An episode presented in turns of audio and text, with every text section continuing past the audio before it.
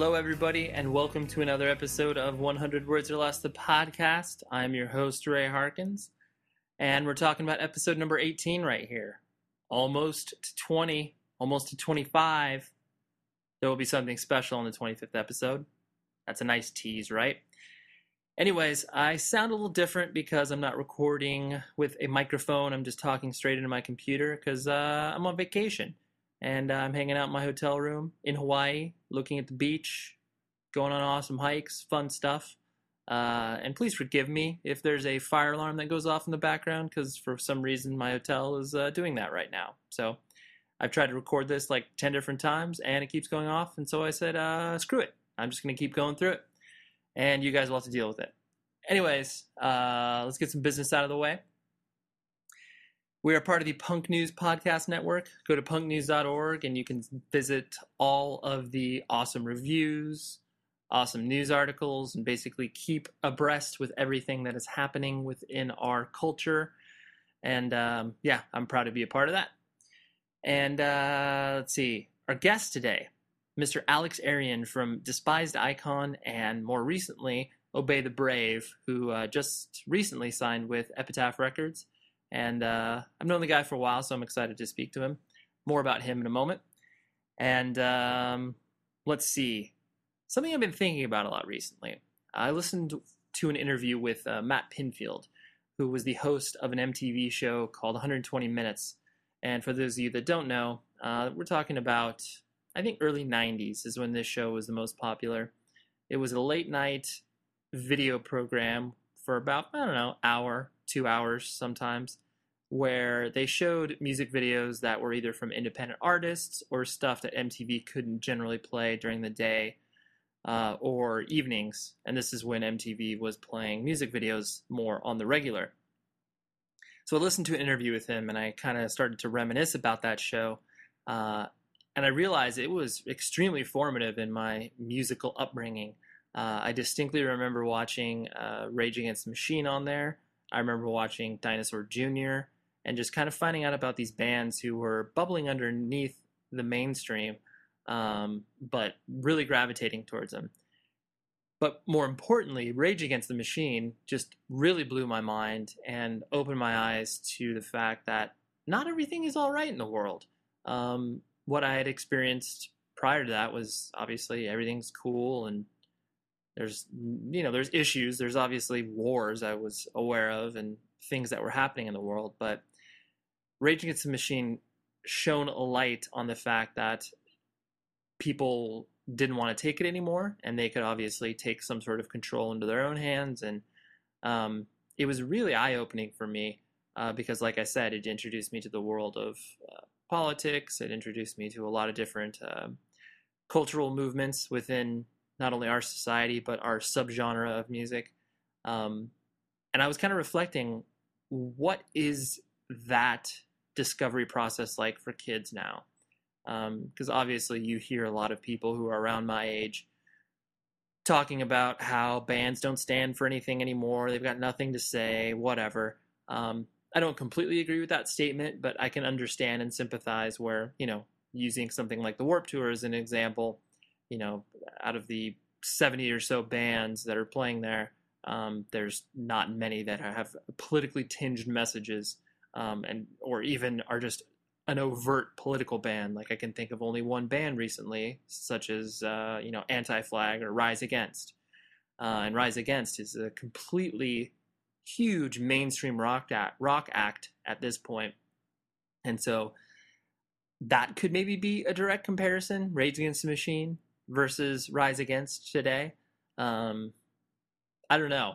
It's definitely one of those things where I would love to know where people kind of discover that side of the world and realize, oh, okay, everything isn't all right. And maybe it's just really easy to discover that now. So bands don't feel the need to kind of put that in front of kids. And I don't know. It's just an interesting dichotomy. And like I said, it got me thinking uh, when I had my revelatory moment of like, oh wow, people are getting screwed over in some way, shape, or form, and uh, they don't have to take it anymore. Um, so, anyways, that's that. Uh, I also wanted to mention the passing of Tony Sly from No Use for a Name. uh, I was really impressed with the amount of outpour from people, either just I saw on my own social networks or obviously on a lot of the news sites around there. Um, I really didn't get a sense of how much No Use for a Name impacted a lot of people. It was really formative in my musical upbringing, you know, because you had your bands like NOFX, Lagwagon, No Use for Name. Like they were all synonymous and they all kind of obviously came up around the same time. And I distinctly remember No Use for Name was kind of the most talented of the bunch, if that made any sense, where um, they their recordings always sounded really professional. Um, and they just always seemed to have a little bit more, I don't know, harder edge to it, even though they, you know, fell in the whole Fat Records camp and, you know, were akin to many of those type of bands. But yeah, Tony Sly was very young. I mean, early 40s and passed away in his sleep, from what I've read. Uh, and so it's a very sad day when that happens uh, because obviously he was a voice for many people and introduced them to many amazing things, not only musically but uh, politically. And band was definitely awesome. And uh, yeah, sad to hear that Tony will no longer be with us. I say Tony like I know him. I don't know him at all, but I feel like I obviously have some sort of window into his life through his music. And it was just great to see everybody really, really be impacted by that. And obviously not just kind of let that go quietly in the news stream, so to speak. Anyways, visit our website, 100wordspodcast.com. You can find recommendations, stream the show. I really recommend that you do that. Second thing, rate our show on iTunes. It'll make us look cool in some way, shape, or form. Um, and so, yeah, now I want to talk about Alex from Despised Icon and Obey the Brave. Uh, I've known him for a while, and I, I feel like he and especially a lot of the people that view the sort of I don't know Jim Short hardcore slash metal culture with a very uh, uh, you know a very negative view.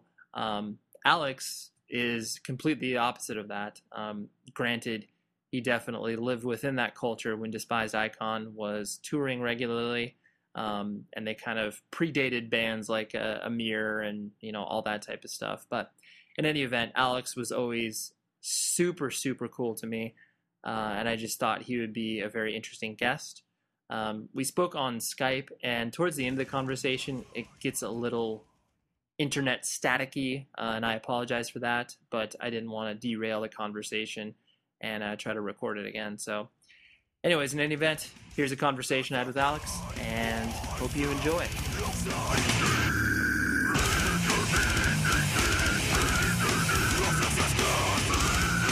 So yeah, I, I, usually like to start these things off with just kind of you know my own first personal experience with either you know yourself or your band, and I just remember you know early in my years working at Century Media, um, I was uh, you know like we were talking about our mutual friend Roy Culver. Um, yeah. You know, he he was working alongside me, and you know, he was like, "Hey, Ray, check this band out. You know, I really think they've got something cool going on."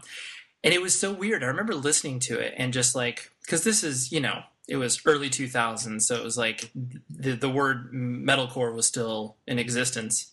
And still like meant something to kids. Um, and so like hearing it was just it was so interesting because it obviously it had a lot of those you know same elements that bands of that nature had you know bands like unearth red chord that type of stuff. But then you obviously had a little different approach where um, you know you were adding a lot more influences from you know death metal and all that type of stuff. And so i just remember listening to it and being like what the fuck are these guys doing? Like i just totally i couldn't wrap my head around it. And it was uh and then shortly you know i think it was maybe like whatever a year or two later like we uh we actually met each other. And it was one of those things where i don't know you get you get a certain perception of how a person might be just either by you know the band they're in or promo photos or whatever. Um and for whatever reason i thought you'd be like a really hard dude like just i don't know why but i just you know that was just the perception. And then when i met you i was just like oh no alex is just you know he's just a goofball like the rest of us.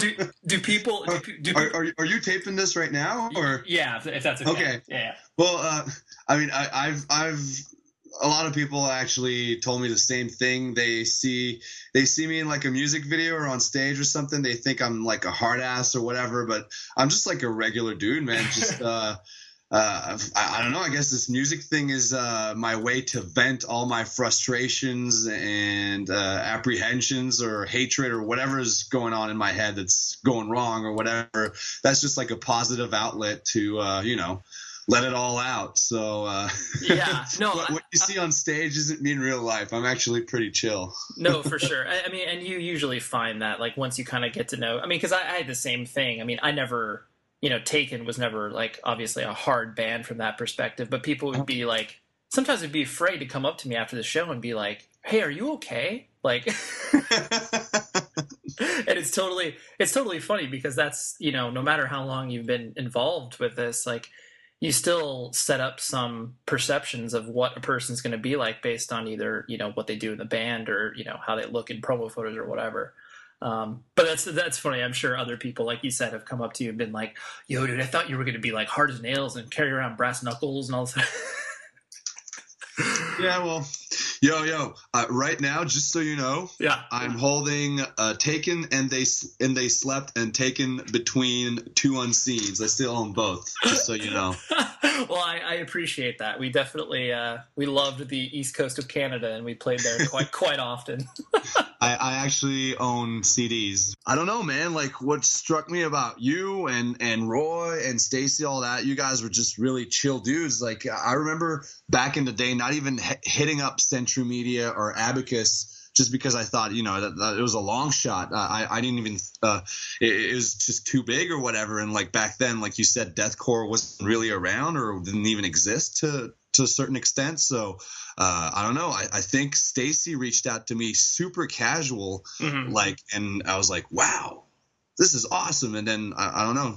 I, I, guess things just picked up that way. Yeah. But yeah, uh, you, you did mention uh, you did mention uh, the Red Chord earlier. Definitely got a lot of respect for Guy and the boys. Uh, fused together in Revolving Doors. That was one of the first if not the first deathcore record that I uh, purchased, you know, if you want to call it that, you know, it is a mixture of metalcore and death metal right, in my book, and uh, definitely got to give him a lot of credit. Definitely got to give that band a lot of credit for that, and uh, but yeah, it, it was just weird at the time. I just remember uh, uh, doing all these death metal tours. We'd be on the road with Morbid Angel or or uh, Deicide or Suffocation or Aborted or like a, a, bunch of my favorite bands. And this was before deathcore. Like we had no, there were no bands like Despised Icon to actually you know share the stage with. You know, Whitechapel wasn't around. Job for a Cowboy or Suicide Silence haven't even hadn't even done their first uh, uh, tour at the time. You know, same for Whitechapel and Carnifex and. I don't know. It was just really awkward. I, I, just remember it being really awkward, just getting a lot of hate from the metal fans. And then once that this this other scene actually developed, it uh, started getting interesting for us.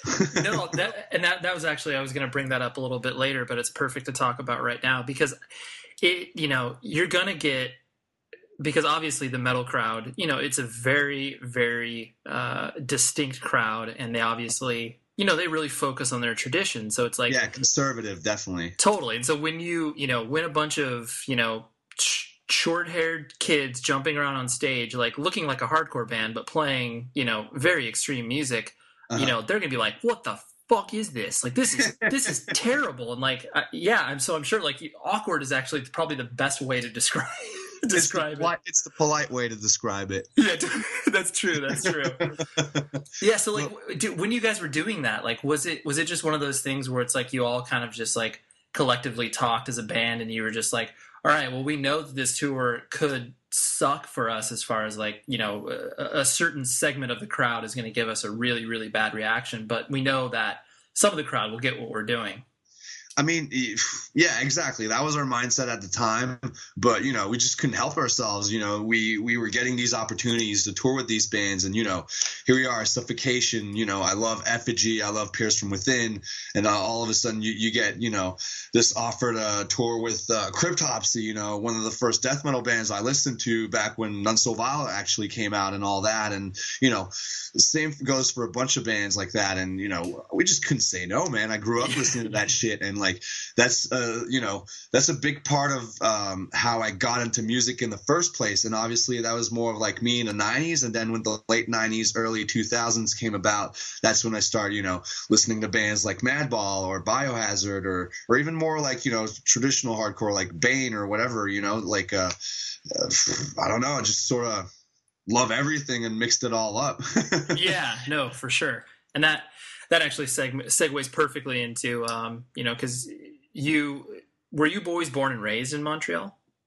Uh, well, we, Montreal mostly or around Montreal, but yes, we are all French Canadians from Montreal.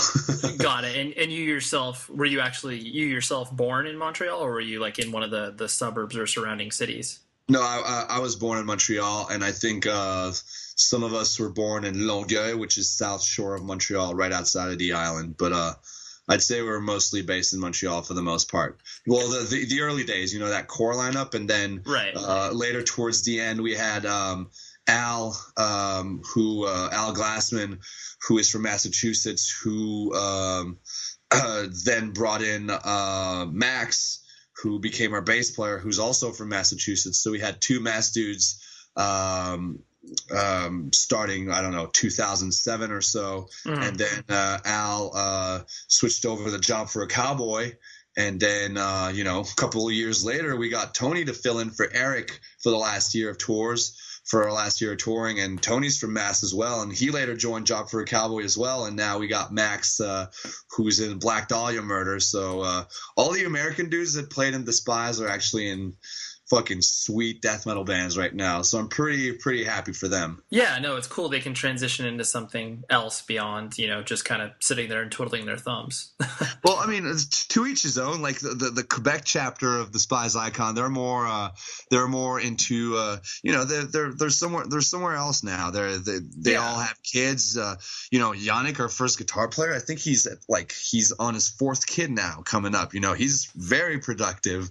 yeah, uh, Eric just had twins twin daughters like recently. Grind had a had a daughter. Seb had a daughter as well. Everybody's just in that mindset right now. They they got great jobs. I'm super proud of them, and sure. I guess I uh, tried to go that route. You know, I actually uh, got a good marketing marketing job in an office, and not you know just uh, somewhat re- like you were doing. You know, everything related to bands. You know, mm-hmm. and uh, was doing that for like a year and a half or so, and I just missed being on the road and missed you know touring and writing records and all that good stuff just so much that uh, I just had to get back into the grind and you know start a new band. yeah, no, that it's it's definitely hard for I mean because certain people like you said they move on to different chapters in their life and they're like like right now me myself if you were to be like hey Ray go on tour for five weeks in the states in a van I'd be like fuck you. That is that sound that sounds terrible. That that doesn't sound entertaining engaging. Like I just I wouldn't be interested in that. Yeah, um, but it's like you know like you said to each his own. And there are some people where it's like, you know, like you said, you tried. You're like, all right, here's a job. Here's what I'm gonna do. I'm gonna stick around. I'll, you know, see see how this goes for me. And then you're like, no, that isn't for me. Whereas some people, they would they wouldn't even try it. You know, like they wouldn't even try to get a job or anything. They would just, you know, join some terrible band and like, you know, just eke by a living for like years and years and years and just like you know at the end of the day they might be unsatisfied because they wouldn't even have anything to like they they wouldn't even try that aspect of life, yeah. you know. Yeah. So, so, it's cool that you tried that. oh, I tried it, and I'm thankful for it. You know, it it uh, I I'd I'd say I'm uh. Um, the way I go about things is more structured now, and definitely have that work ethic going on. And you know, you want something real bad, you got to work for it. And uh, so that's what I learned. Well, I mean, I've learned that a while back, but you know how to do it in a in the the right way. I right. guess you know, past year or two really uh, helped me out in regards to that. And uh, totally, I don't know, just trying out different things, man. Definitely. Uh, school of life. Let's let's sum it up to that. School of life. yeah, no, that that's why I love. Like I, once I turned 30, I felt so much more comfortable in my own skin and then like in my knowledge and just kind of like you said, everything that you've done up to that point, you know, you've learned from, or hopefully you've learned from.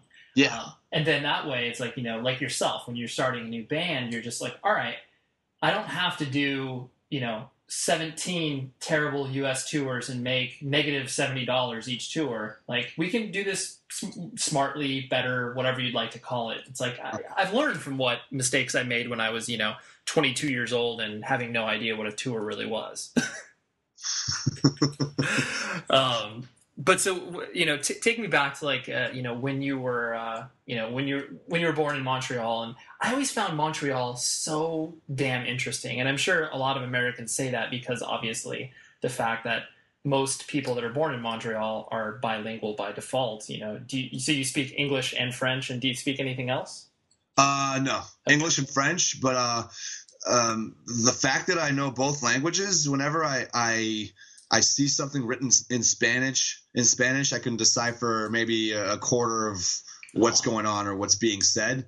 Uh, so I guess that's that's a tool. You know, there's you know all all all Latin roots, I guess, but no, I just speak uh, French and English. Yeah, and I, I, think that's so interesting in and of itself because obviously Americans don't have that, you know. But we, I mean, we try to be. Well, I mean, we try to be bilingual. English is the universal language, man. Like whether you just have to speak it. no, it's true. It's true. But so when you, uh, yeah, you know, being raised in Montreal, like you know, how was your, uh, you know, how's your home life growing up? Like you know, were your, uh, you know, what your parents do, and kind of, you know, do you have brothers and sisters, and you know, take me through that. Uh, I am an only child. Uh, I guess dude, if you want to be real sentimental and shit. Oh, I do. Um, I love being sentimental. Uh, when my mother was given birth, uh, both she and I almost died. It, it took like like uh, like thirty or forty hours for me to actually come out. Wow. So it was a close call. And after that happened, they sort of decided to, you know, all right, let's just have one kid. So they're like that's that. where that's where I'm coming from. Well, basically, once they had you and it was a 30 to 40 hour experience, they're like, yeah, let's just stick with one kid. yeah, yeah, definitely. and so, you're uh, what, what did your parents do for a living? And you know, how was uh, did you do? Well, I guess that's one part of the question, and then the second part of the question is like, did you enjoy being an only child?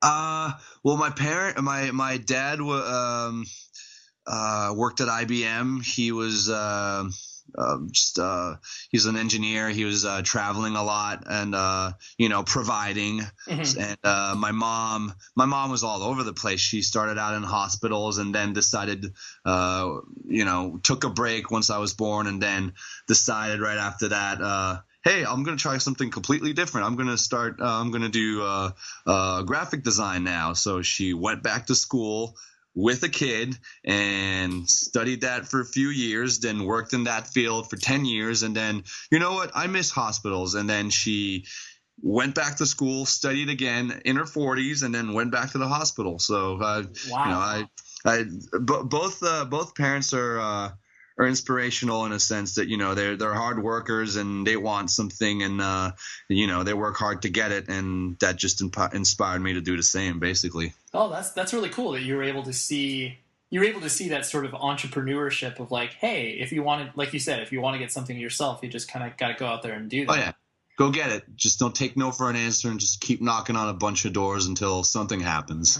right, that's awesome. And so, um, when did you uh, when did you kind of discover independent music? I mean, you mentioned like you said, you know, you kind of got into Cryptopsy, being I mean, because Montreal is a huge metal scene. Yeah. Um, so was that kind of your introduction when you were in like junior high or high school? Uh, independent music. Uh, well, for starters, just sorting through my uh, dad's old vinyl collection when I was younger, when I was, uh, you know, just uh, starting to get into my teens. Uh, I guess that's how I discovered Black Sabbath or Led Zeppelin or Jimi Hendrix or even Bob Marley. You know, all those all, all those artists that I still to this date listen to and respect and love. So uh, definitely have to credit uh, my dad for that. But uh, as far as like uh, you know heavier. Uh, heavier music or independent music or the whole underground is concerned, I guess 1993, I was in high school uh, first or second year of high school, and I discovered Pantera, and I was like, "Whoa, this is heavy," you know. Yeah. And look at the you look at the uh, Cowboys from Hell uh, uh, cover or the Vulgar Display of Power uh, cover, and then there's like that parental advisory little like sticker on there, and you're like, "Oh man, my parents." can't know that I'm listening to this right now. It's so heavy. Sure. They say fuck all the time. Like it's awesome. And so I don't know. I just started listening to a lot of Pantera, Sepultura. You know, slowly got uh, you know Fear Factory, whatever. Just started getting into that whole you know uh, heavy side of things. Uh, I had uh, friends starting to play guitar, bass, all that. So I was like, hey, I want to play music. I want to be in a band, and nobody else played drums. So hey, let's let, let's play drums. And uh, I was too broke at the time to actually afford a drum set. So my godfather, uh, before he passed away, he saw how motivated and passionate I was about this. So he made a he gave me a big present. He bought me a drum.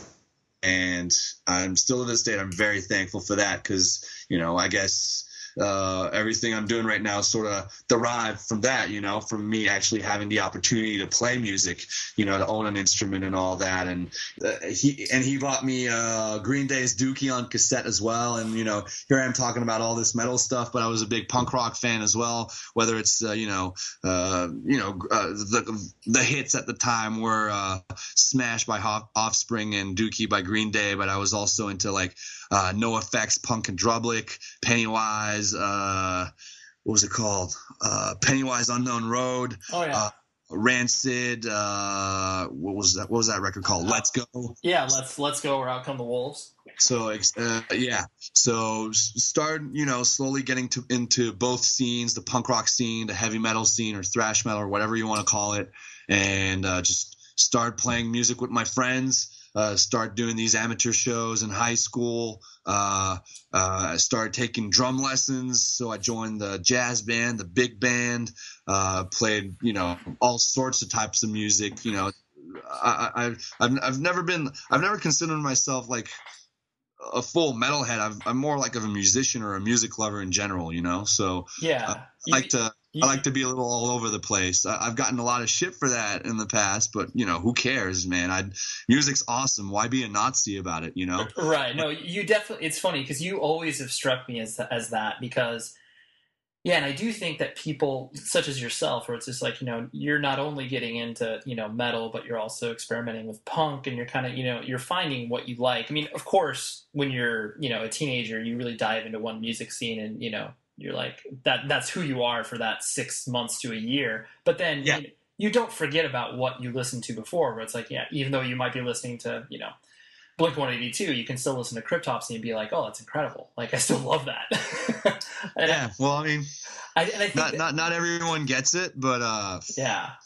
I, to just, reach his own like totally. we said earlier. Yeah but I, I think it i think it really informs uh, you like you said not only as a musician where it's like you're not just focusing on one style of music you can you know bring in influences from all these different places. And um, so you so because I, I, honestly had no idea that drums were kind of your uh, your your route of choice as far as an instrument was concerned. So what was the uh, what was the first band you played in like that you officially started to like you know maybe do like your first live show with? Well my first let's say let's say somewhat professional band that I joined was called Hidden Pride. Uh, we uh, the, it was a brutal death metal band. Okay. Uh, that actually reunited recently and played a show, and it had been I don't know uh, uh, over 10 years that they hadn't played and everything so i went out and saw him and my friend is playing drums with him and it was it was awesome brought back memories but yeah nice so uh, i joined this band called hidden pride in 1997 i was 17 at the time um, um, I don't know. They, I used to go and watch that because uh, I, I, wasn't the original drummer then, and I used to go and watch them live and everything. And then I was at some party and I saw the guitar player and I was starstruck. I was like, "Dude, when are you? You know, you're a little drunk and you're like, "Hey, man, when are you playing your next show?" And there's like, "We can't play a next show. We don't have a drummer." So, hey, I play drums. So then that's amazing. You're uh, like, "Hey, I'll volunteer." so like a few days later, they came over to my grandmother's place because my grandmother lived upstairs from from my place, and my drums were at her place. And this like big metalhead. He, I was 17. He was like 26 or 27. You know, long hair, everything. Sees my grandmother. Hey, hey, lady, blah blah blah. Where's Alex? And then you know just started uh, jamming, worked out great, and that was my, uh, uh, my, my first shot of actually actually playing shows outside of Montreal, playing in Quebec, in Ontario, here and there, Yeah. and that lasted about a year or so, and then uh, I don't know, the band sort of fell apart, unfortunately, and like as soon as uh, that happened, a day later, uh, my good friend Stephen Henry, which I didn't know at the time, um, got my phone number from someone and was like, "Hey, my band Neuraxis is uh, looking for a drummer." I was like, "Yo, I'm gonna try out." And uh, you know, a week later, went to their jam space, tried out, uh, joined Neuraxis. Uh, who later put out stuff on Willowtip Records, on E-Rake, on Prosthetic, uh, Yep. uh, and that that was my first uh, my shot at you know touring outside of Canada. So you know Canadian tours. Uh, did my first uh, U.S. tour in year year 2000. Uh, did my first European tour in 2003. So. Um, that's when things started getting a, a little more serious for me, you know, and that's when I was like, man, I'm hooked. I, I don't want to do anything else. I still went to school. I, I went to university and all that, and every day I'd be in class and I just had music in the back of my mind and I'd just cut class all the time to go smoke weed and play drums and, and just but you know I, I I don't know like uh What I don't know you- man What were good, you? uh, good memories yeah, no, for sure. I mean, that sounds awesome, especially especially once you do find that world and you're like, oh yeah, like once you've been bitten by the bug, where it's like you want to tour, you want to create, it's like, oh, nothing can stop you. Um, so what what were you? Uh, what first of all, what were you studying in university, and then second of all, um, the you know, there's always the discussion that you have to have with your parents, where it's like, okay. Uh, guys, I'm not going to either, you know, get a real job or whatever. Where it's like I'm going to tour, I'm going to pursue music, and that that conversation I know can be difficult. So, um, yeah, two Yeah. part two part question. well uh I have a bachelor's in communications I graduated I can't even remember when like the way it came about is just to finish off what, what I was saying like I was doing Neuraxis and Mhm. then uh, started doing Despised Icon with my friends, and then joined this other band on uh, One Day Satyr, uh, which were called uh, In Dying Days. They were sort of like Strongarm back in the day. I don't know if you remember that band. Dude, that that Uh, yeah, that yeah. I was doing all of that. I was playing in three various bands, uh, three dis- three different bands playing drums, and then I got tendonitis in my elbow, had to quit drums and everything all together. And then um, that's about when I graduated from university, and I don't know, I just really wanted to keep on playing music. I couldn't use my arms, so I was like, "Fuck it, I'm just gonna." Sorry, sorry for my bad language. Anyways, I, I was just fine. like, anyways, uh, I'm just gonna I want to play music. I want to be in a band. So I started screaming.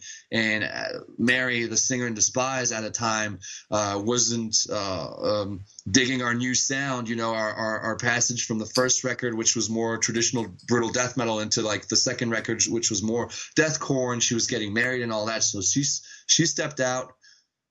I took her spot.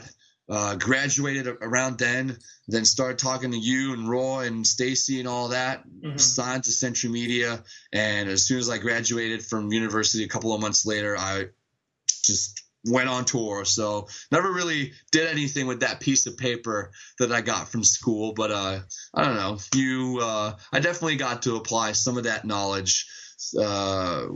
To Despised or to Obey the Brave my new band right now you know whether it's self promotion or public relations or marketing or self management or whatever you want to call it you know it's it definitely helped Right, right, right. So that that sounds like the timing kind of worked out to your advantage, w- Yeah. where, where you didn't have to have that really because you know kids have to have that tough conversation where it's like, "Hey, I'm not going to go to college, mom and dad. Um, I'm going to do this," and they're like, "No, you're not. That's a terrible idea."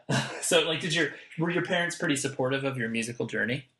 Uh, my parents are cool. They they they saw how bad I wanted it. They they saw how much I just loved uh, either listening to my cassettes or CDs or just going out to shows, local shows, big shows, small shows, all the time. When the, you know when when you actually start getting a little older, and I was I think at a time at the time I was uh 23 when I graduated and and uh and all that and uh, then they were like well what are you going to do with your life now and everything and then all of a sudden I got these touring opportunities and I, and you know Century Media being a worldwide label and everything that sort of impressed them. And like wow you're going to LA and San Diego and New York next month. That's pretty awesome. So I just you know they they were like wow well you know seems like you have something on your mind just go all the way and see where it leads you so they've always been really supportive uh, uh,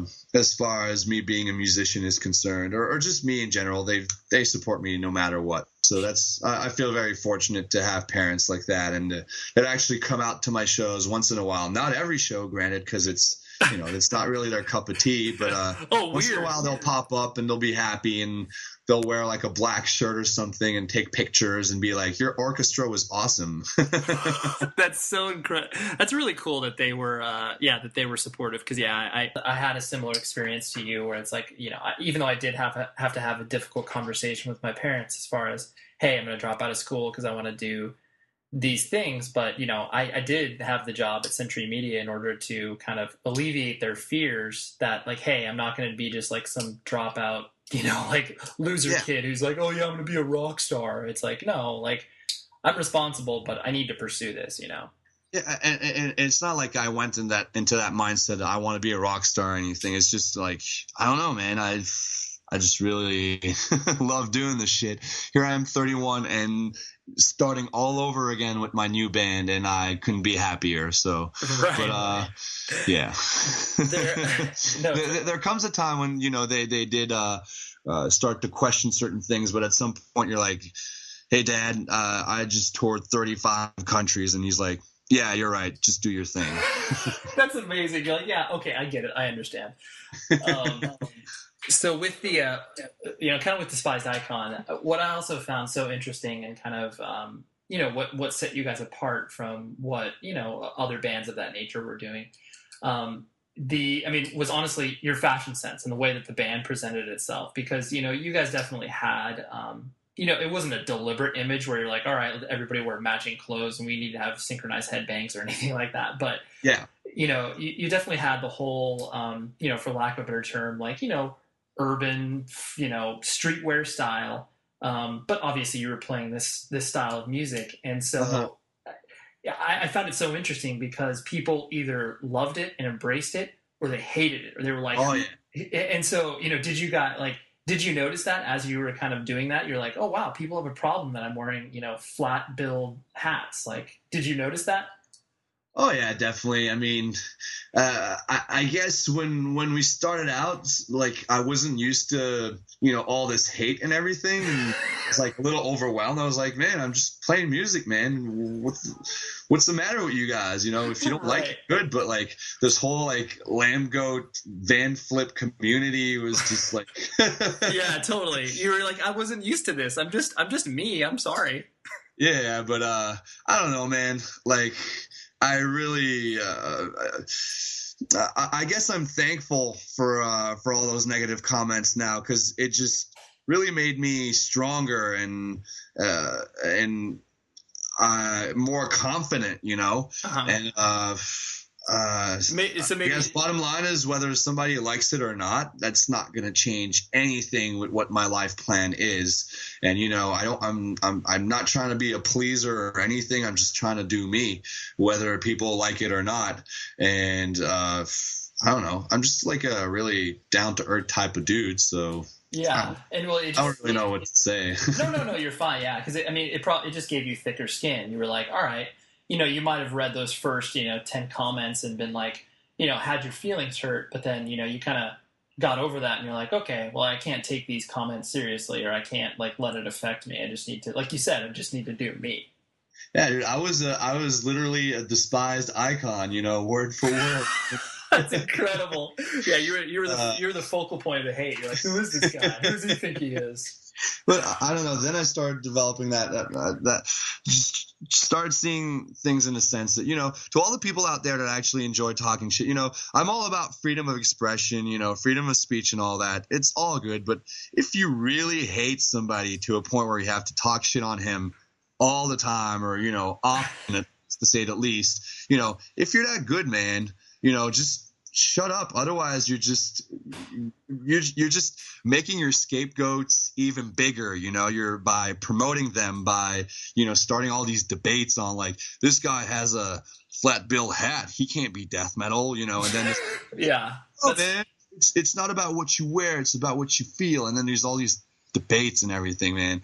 It's so funny. But like bottom line, if kids are that good, man, just start a band of your own and show show show me how good you are, you know, and then we'll see who laughs last. But you know, I, I don't know. Yeah, what? no, that that's no, that's good. I mean, because yeah, you you want to turn around because you're, you're a positive person, and it's like you don't you, you don't want to dwell in negativity. And it's like, hey, if you're so negative, why don't you actually do something about it and change it? You know, if you think what I'm doing is wrong, show the world what is right in your opinion. Yeah, well, I mean, you can't be everybody's friend. You can't please everyone. So I've just made peace with that, you know, and it's it's all good. I I uh, uh wait. Let me pause for a second. Once in a while, I, I I switch into French mode, and I don't know how to say things. What, I know how does how does that? I, like, I just uh, now I just wish good on people. It's not I, am not a, it's not I sound really peace and love and hippie like right now, but you know I wish everyone the best, whether you like what I do or not. You know, yeah. This world, there's way too much, you know, serious shit in this world right now to, you know, uh, contribute to that hate. So I'm I'm doing the whole PMA thing, and it's uh, doing me right. So that's. Uh, uh, that's pretty much it, man. yeah, no, that, that that's how it works. Like like I said, you're a positive person, and it's like you don't want to, you don't wish negative things on people, and I totally get that. No, of course. Um, it, it's it's really funny how you're just saying your mind switched into a friend. Like, so you, does that often happen to you, where it's just like you're uh, you're in the middle of like an English sentence, and all of a sudden you just start to speak French? Once in, once in a while, once in a while, you know, it's just like uh, to be fully bilingual. I guess you gotta uh, sort of just let the words uh, come out of your mouth without n- necessarily thinking about them, like like as if you're speaking your native language. Otherwise, you're always pausing to wait.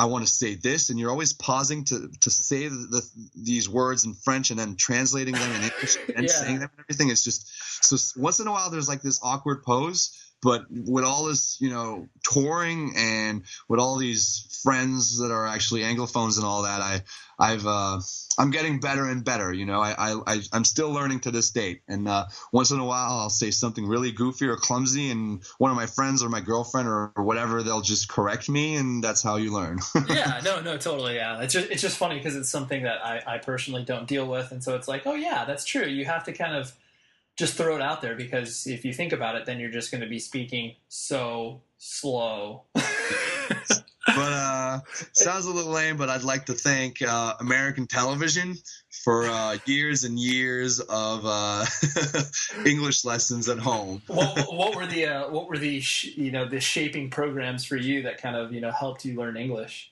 Oh, my dad. Uh, you know, you you're you're you're a kid. You watch TV with your parents. My dad always uh, switched it onto uh, English channel, so mm. it, it's sort you sort of learn it sublimin, subliminally. Yep. And uh, I don't know, just watching Saturday mornings when I was a kid, or just uh, I don't know. I'm looking at my DVD library right now. So Top Gun, oh, Top Gun, Karate Kid, Batman, uh, Batman, uh, Beetlejuice. That's, uh, that's, that's, incredible. I don't know the movies from the late '80s, early '90s, uh, late '80s, I'd say. Mm-hmm. Uh, I would just watch them over and over again. I would fast forward to that ending fight scene in Karate Kid One and just watch it and watch it and watch it. And so I, I guess I guess just movies and television in general helped me out quite a lot to uh, learn English in a French speaking world. Yeah, no, that's awesome.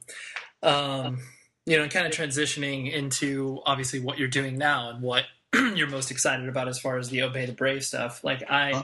honestly, when I first heard it and when I saw that you're involved and you're doing everything, I was really genuinely happy for you because it's like anytime you do see friends starting up something new, um, you know, there's always that first fear of like, oh man, I hope this doesn't suck because you know, because it's especially if you did enjoy their previous musical endeavor where you're like, oh yeah, like I liked what you did with your first band. And then why does your second band suck? You know, it's like because I mean it just happens that sometimes you know people want to do something really different musically, and then they do a second band, and it's like, oh yeah, just not that good. But so I just I, I remember listening to it, and it was just like, oh, way to go, Alex! Like you've definitely hit the nail on the head. And it's just uh, it also made me happy too because it seems that the approach for the band, like you said you obviously all those years in you know Despised Icon Raxus, everything kind of led up to this where it's like all right i know i know what to do now in order to make sure that this band is you know to the best of my ability successful.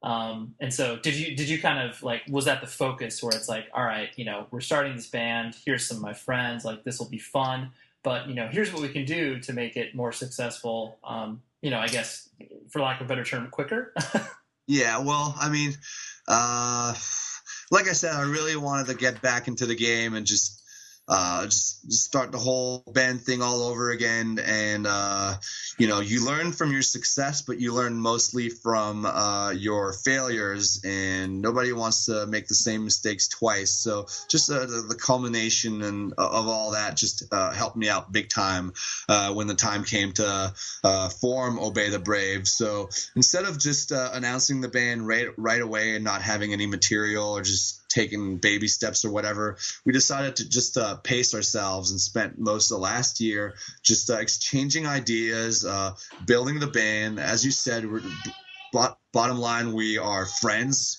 You know, doing music for the pure love of it and for the right reasons and all that. And it, it was just really easy to sink into that whole mindset of uh, uh, of doing obey the brave. And uh, so we, we just uh, really took our time on this. And at some point you know three of us are from ottawa two of us are from montreal. So we were mostly just exchanging ideas and riffs and through email and facebook and text messages. And we really didn't really hang out all that much last year until um, summertime came, and then I would say maybe.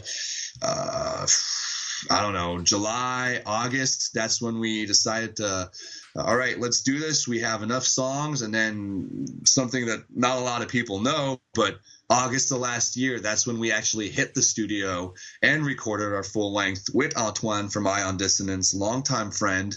And then when once we actually had that record in hand, which was a really you know uh, organic process in a sense that here we were, everything DIY, everything self financed no deadlines. We didn't even have a band name yet. We we didn't know where we were heading.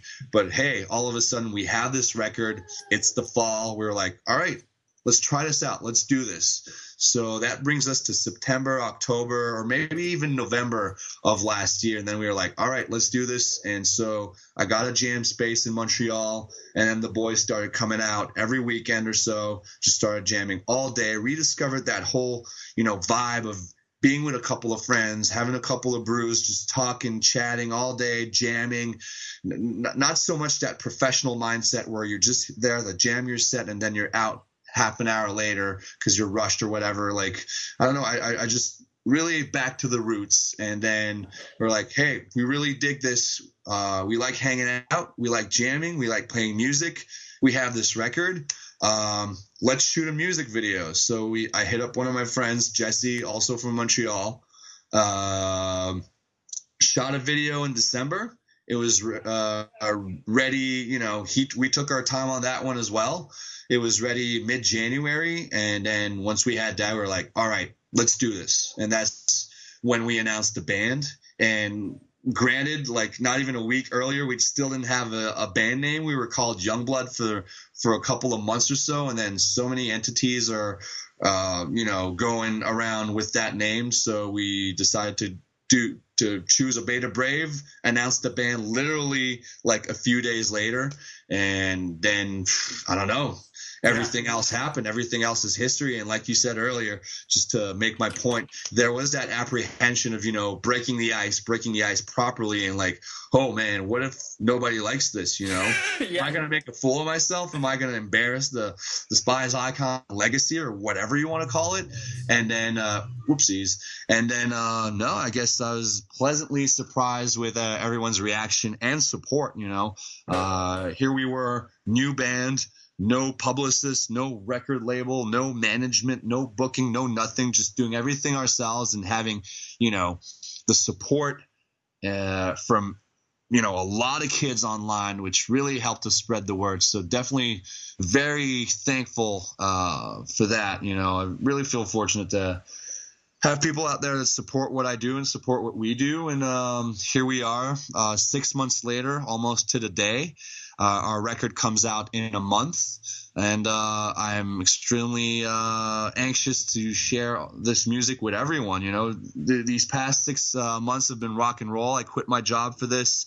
I've been working at it every day. Uh, I'm fortunate enough to manage this band now with Carl Severson, who is a role model. He did Ferret. You know, it's fucking Carl, man, hot Carl. We call him hot Carl. That's pretty That's good. His, I like that. But uh, I feel very fortunate to learn from the best and uh, uh, you know, thanks to Carl and uh, and uh, thanks to my contacts as well, we managed to get Obey the Brave on the road, and here we are booked uh, by the best agents around, and we are on Epitaph Records, which I said earlier when you and I just started talking. You know, I grew up listening to the early Epitaph uh, records, whether it's like Rancid or uh, Pennywise, like I was saying, or even Millencolin and all that good stuff. So to actually be on Epitaph is wow, it blows my mind. It blows my mind. No, like totally. teenage teenager. If I if you know uh, mature Alex or grown up Alex were to meet uh, uh, teenager Alex teenage Alex would never believe what grown up Alex has to say. Like it's.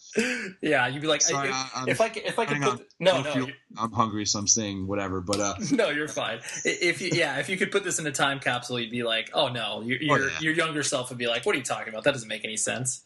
Yeah, man. It's it's like wow, man. We're at Avocado booking, Pantheon agency group, you know, booking through all those entities for worldwide, and you know, here we are with Epitaph and even Distort in Canada, Distort Rule, you know, and they're like really a family label. They they treat us as family. I love it. Same for Epitaph. You know, it's cool to be you know on top of your shit and be business and everything, but when you see the people actually care and treat you like a friend and family, then you know that you're really into good hands. So I'm I, I couldn't be happier with my life right now. Yeah, dude. Well, I, am I'm, I'm honestly stoked for you. Uh, and sort of to, to wrap things up in, in conclusion, this is just more of a question in regards to because, like I said, I'm really interested in Montreal, and I always found it such an interesting city. Um, every uh-huh. every time I played there, um, the shows were always incredible, but it was always funny because the people in the scene were always like oh yeah, some some Montreal people, um, you know, have they have a negative opinion of Americans, or like you know, you walk into a store, like if I were to walk into a store and start to speak English, they would know how to speak English, but they would choose not to in order to, you know, just get me out of there. Yeah. So it, it does is that does that is that true or does that exist with some people where it's just like, oh yeah, you speak French or die kind kind of thing? uh, well, um, unfortunately, in Quebec, it's even worse because Quebec is like French minority in Canada. Uh, uh, and right here in Quebec, often what's what the case is, like they even hate the rest of Canada. A lot of people here want to separate from the rest of Canada. Uh, I'm proud to be. Uh, I'm proud to be Quebecois. I'm proud to be Canadian. Uh, I have a lot of French-speaking friends, a lot of English-speaking friends. I really they don't understand what the big fuss is all about. You know, obviously, uh, some people are concerned with just losing the whole Quebec culture or that francophone heritage and all that, which is understandable. But you know, there's a lot of laws in place right now to you know preserve though.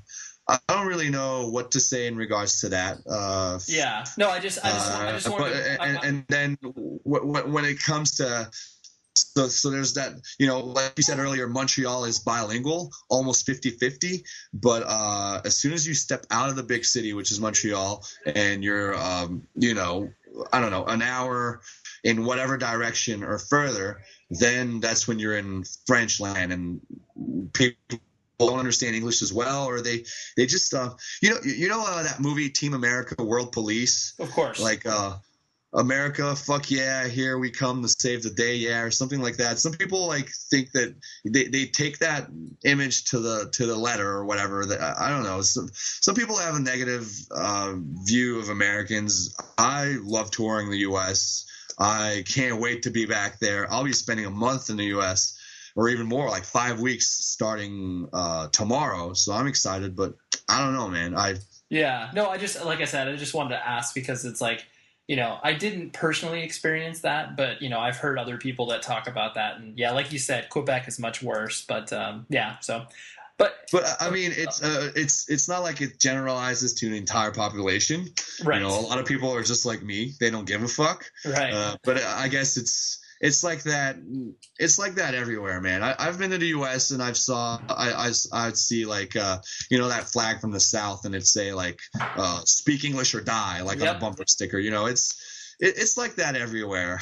it's, no, it's very it's very true. Yeah, and, and, maybe this duality, this this this whole like uh, debate that's going on between French and English, or Quebec versus U.S. or Canada versus U.S. That might be the same thing that's going on in in, in like uh, the southern part of the U.S. with you know uh, you know Southern America and America and all that, and like the Spanish and English and I don't know, I don't know. Oh yeah, peace and love, everybody. Peace.